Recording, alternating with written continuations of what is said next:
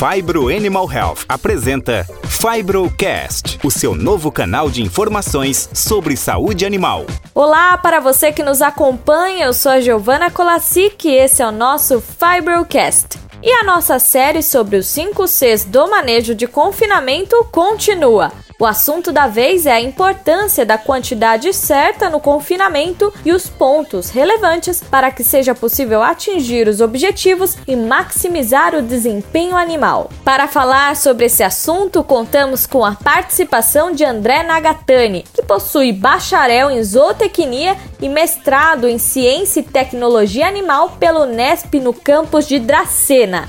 André tem doutorado também pelo Nesp no campus de Botucatu e é coordenador de território na Fibro. E contamos mais uma vez com a participação do César Borges, zootecnista e mestre em ciência animal pela Universidade Estadual de Londrina e que tem MBA em gestão empresarial pela FGV. César também é gerente de negócios de corte na Fibro. André, em relação à quantidade certa, quais seriam os pontos que devemos levar em consideração no manejo de um confinamento? Giovana, quando a gente conversa a respeito da quantidade certa, isso é um ponto extremamente importante, porque a gente maneja coxo justamente para oferecer a quantidade exata de ração que a gente sabe que o animal vai conseguir consumir sem apresentar nenhum tipo de problema, certo? Esse é um ponto extremamente importante que a gente toma cuidado para não dar nem comida demais, que vai acontecer de provavelmente ter sobra excedente no dia seguinte, ou comida de menos e a gente encontrar um cenário onde o coxo pode se encontrar vazio, principalmente ao longo do dia. A gente procura sempre acompanhar quanto a gente projetou de comida que vai cair naquela baia naquele horário, você entendeu? É trabalhar a quantidade certa de ração, nem mais nem menos. André, e qual seria o impacto de se ter o coxo vazio em um confinamento ou até mesmo remontar as sobras, como você citou? É, quando a gente estabelece uma quantidade de ração que deve cair naquela baia naquele dia, se o tratador, por alguma razão, não conseguir colocar exatamente a quantidade que você estipulou e colocar ração a mais, você vai ter excesso de sobra no dia seguinte naturalmente, ou você vai ter que retirar né, o excedente, a sobra excedente, isso vai gerar um custo adicional aí dentro da sua operação, ou, como infelizmente acontece em alguns confinamentos, o pessoal acaba remontando dieta. E você se depara naquele cenário que tem sobra em cima de sobra. A dieta tem um tempo de vida útil, ela estraga, e infelizmente a gente começa a, a ter um cenário de crescimento de fungo, né, micotoxina, produtos que vão interferir no consumo e, consequentemente, na performance desses animais.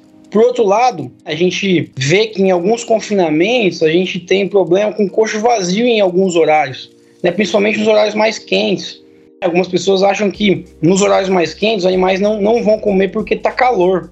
Né? Isso é verdade até um certo ponto, porque dentro da baia do confinamento né, existe a, a, a hierarquia que é estabelecida. Então nós temos animais dominantes e também temos os animais que são dominados, né? Naturalmente, os dominantes comem nas primeiras horas após o trato, mas os dominados, né, que a gente costuma dizer que são os animais mais tímidos, eles comem depois. Né? Então é importante que sempre tenha ração no coxo ao longo do dia.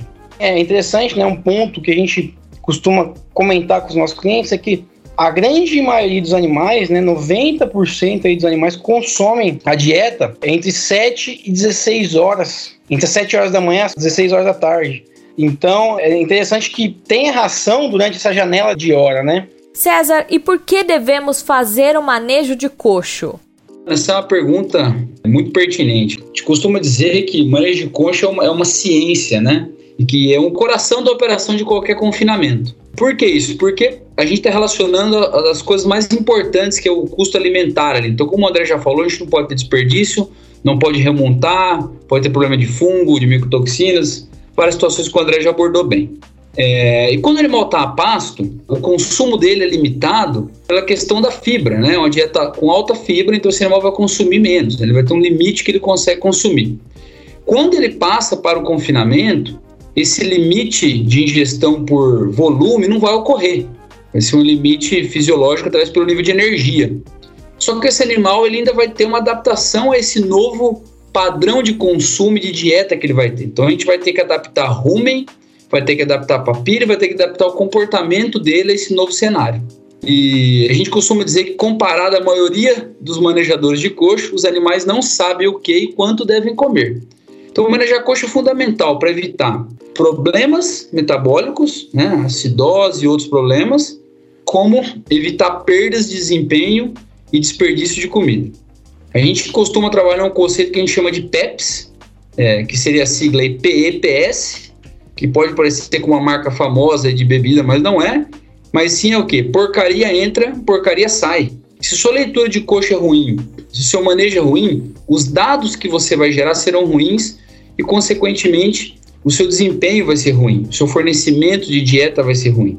E cada vez que você comete um erro nesse manejo de coxo, você leva cerca de três dias para reajustar o consumo dos animais. Se a gente se imaginar um confinamento em média 100 dias de duração, se o cara errar três vezes na leitura, nesses 100 dias, praticamente a gente perdeu 10% do período de confinamento tentando consertar falhas que ocorreram. Então, por isso que é, é uma ciência que tem que saber olhar o gado, saber olhar o quanto está consumindo, observar é, o comportamento dos animais, o nível de consumo, que dieta eu estou ofertando, é o coração da operação realmente. Então, um trabalho clássico, né, para colocar alguns números nisso daí, é um trabalho já até antigo, comparando dois sistemas, né, um com manejo de coxo limpo e outro com manejo de bica corrida, que a gente fala, que é onde o animal comeu, você aumenta, o animal comeu, você aumenta, o animal está no controle do, do consumo e não você.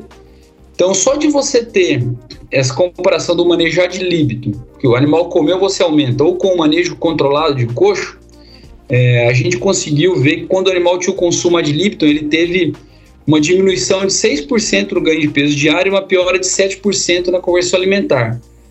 Principalmente porque esse animal ele vai enfrentar um problema de seja de uma acidose clínica ou de uma acidose subclínica. Ele vai ter uma flutuação de consumo pelo efeito dessa variação na oferta, né? A gente sabe que refeições grandes levam à diminuição do pH ruminal, retração do consumo, acidose. Então, é fundamental manejar coxo para a gente ter lucro na operação de confinamento. Como é feita a leitura de coxo, César? Quando a gente trabalha com a nota zero, a gente trabalha com aumento de 5% na oferta de consumo balizado no consumo do dia anterior. Os animais consumiram 10 kg de matéria seca ontem, hoje deu uma leitura zero pela manhã, a gente vai aumentar em 5% esse consumo. Por exemplo, uma nota 1, a gente vai manter esse consumo. E uma nota 2, a gente vai reduzir 5%. A escala vai de 0 a 5, mas basicamente a gente vai trabalhar com 0, 1 e 2, né? Quando a gente tem uma nota 3, 4 ou acima, a gente teve algum problema muito sério nesse confinamento. Então é algo que a gente não espera que aconteça. Então a gente vai trabalhar basicamente nota 0, eu aumento 5%, nota 1 eu mantenho, nota 2 eu reduzo 5%. E quando o animal já está numa fase mais avançada de dias de coxo, onde o consumo dele já está mais estabilizado, é, geralmente a gente adota uma nota meio, que a gente chama. É uma adaptação nossa aqui, né? Essa nota meia para a gente fazer que esse ajuste de 5%, que já pode ser muito, porque o animal já está com consumo estável, a gente trabalha aumentando 3%, para ter um ajuste um pouco mais fino do manejo de coxo. André, ainda sobre as questões de manejo e leitura de coxo, o que seria importante ressaltar? É, como você vai atribuir uma nota no coxo baseado no que tem de sobra, eu acho que é extremamente importante que a gente consiga identificar realmente se aquilo que tem no coxo é sobra. Né? A gente costuma dizer que existe uma diferença bastante grande de sobra e resto. A gente considera sobra se o que a gente encontra no coxo, na hora de atribuir a nota, é de fato a mesma ração que foi ofertada no, no dia anterior. Muitas vezes, é, o que a gente chama de resto, na verdade, é, são, são sobras de, de material que os animais selecionaram. É comum, em alguns casos, né, a gente encontrar talo, sabugo, fibras longas né, e secas que a gente sabe que os animais não vão consumir. Então, muitas vezes, se você não tiver condição de distinguir o que é sobra de resto, talvez você atribua uma nota que, na verdade, ela está equivocada. E além de tudo, né, vou reforçar o que o César já muito bem colocou, que além de olhar o coxo, a gente tem que olhar os animais, né? Isso é muito importante, tá? Na hora que você tá atribuindo a nota, né, tá andando na frente da baia, é legal você olhar como é que tá o fundo do curral, certo? Até porque são os animais que no fim do dia vão nos dizer de alguma forma quanto de fome eles estão sentindo naquele momento. Né? Então esse conceito aí 50, 25, 25, ele funciona muito bem, né? Que a gente quer aí que 50% dos animais venham ao coxo imediatamente no momento do trato, que 25% esteja levantando e que os 25% restantes ainda estejam deitados ruminando, sem preocupação de ir no coxo, sem fome. Qualquer coisa muito diferente disso, né? A gente sabe aí que em alguns casos a gente passa com o vagão e 100% dos animais vêm imediatamente ao coxo, então isso é um sinal que, que os animais estão com fome, né? Então dependendo do número de dias que eles estão fechados, talvez você possa ser um pouco mais agressivo na sua nota, né? No seu aumento. E o contrário também é verdade. Então eu acho que esse é um ponto aí que, que vale a pena a gente é, fazer uma reflexão na hora de atribuir uma nota, tá? E o que mais podemos observar para entender melhor esse comportamento dos animais, André? Bom, que, que a gente procura fazer para ser mais assertivo numa das nossas visitas nos nossos clientes, né? A gente tem cliente que tem muito animal fechado, muita baia, então talvez a gente não consiga trabalhar o olhar clínico em 100% dos lotes. Né? Então, um exercício muito legal que a gente faz né, nos confinamentos que a gente atende é avaliar a curva de consumo olhar curva por curva, ver qual comportamento da curva que está incomum, né? Tá diferente do esperado, principalmente com relação ao tipo de gado, número de dias comendo a, a, a dieta de terminação, por exemplo. Então, qualquer coisa que chame a atenção, a gente costuma fazer uma observação e tentar fazer uma leitura mais precisa do que está acontecendo naquela baia para entender se tem algum gap, né? Se é no manejo, né? Se é na fabricação, se é na distribuição, certo? E por que, que os animais estão consumindo de mais ou consumindo de menos naquela baia específica. César, para finalizar, o que você tem a dizer em relação ao carregamento da dieta? Oi, Giovana, é, fechando aqui né, nosso bate-papo de hoje sobre o terceiro C, sobre a quantidade certa. Quantidade certa começa na hora de carregar os alimentos no vagão, né? No caminhão, que seja. Se a gente começa carregando a quantidade errada lá, você fez uma fórmula é, mil quilos de milho, e é carregado 1.200, a gente já está mudando a formulação feita. Então, quantidade certa na hora de carregar. E esse é um ponto que deve ser checado como rotina nas operações, né? Hoje a gente tem automação aí, né? Que então a informação de quanto carregou a balança manda automaticamente para o sistema. Então a gente consegue avaliar a eficiência de cada operador ao longo do dia em, em colocar a quantidade certa de cada insumo, né? Isso é tão legal e tão importante que hoje a gente tem alguns confinamentos de clientes nossos que fazem a bonificação diária para o carregador, né? Ele tem que carregar aquele caminhão, é aceitável uma variação X% de cada alimento. É, ele ficou dentro da meta do dia, ele vai lá ele recebe um prêmio por ele ter atingido a meta de eficiência de carga naquele dia. E por que fazer diário, né? Não adianta nada na média do mês a eficiência de carregamento ter ficado adequada e em uma semana foi tudo errado. Nessa uma semana você arrebentou com o seu resultado do seu confinamento. Então, o carregamento é algo fundamental que seja feito com a quantidade certa, como a gente coloca aqui no terceiro C dessa nossa série. Outro ponto também de quantidade certa é o previsto versus realizado. A gente falou agora há pouco de manejo de coxo, né? O André muito bem colocou a questão do comportamento dos animais para ser o mais assertivo possível. Então o cara olha o coxo, olha o comportamento, olha fundo de curral, é o mais assertivo, olha a curva de consumo, é o mais assertivo possível em fazer a leitura. Só que na hora de fazer a oferta do consumo dos animais, o tratador coloca 5% a mais em um curral onde o, o, manejador de coxo colocou uma nota para manter o consumo. Então, quem estava manejando o coxo não é o manejador, é o tratador. A nota era para manter, ele aumentou. Aí no outro dia vai ter sobra de comida.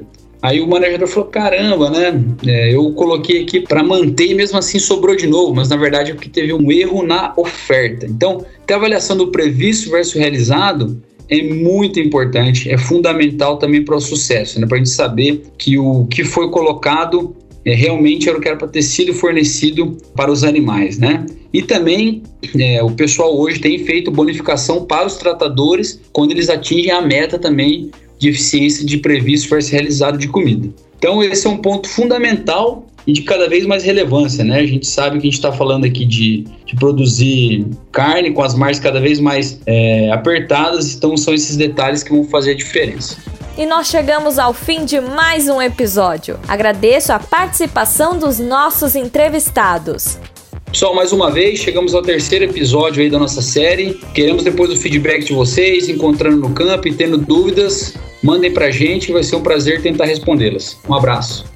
Espero realmente que vocês tenham aprendido um pouco esse bate-papo aqui nesse podcast. Espero encontrá-los em breve no campo para a gente continuar conversando um pouco mais sobre manejo de confinamento, manejo de coxo e evoluir um pouco mais aí com relação às premissas de quanto ofertar e por que ofertar aí dentro do, das operações de confinamento. Muito obrigado, um abraço. Esperamos vocês no nosso próximo bate-papo da série em que iremos falar sobre o quarto C dos 5 Cs do manejo em confinamento. Até a próxima!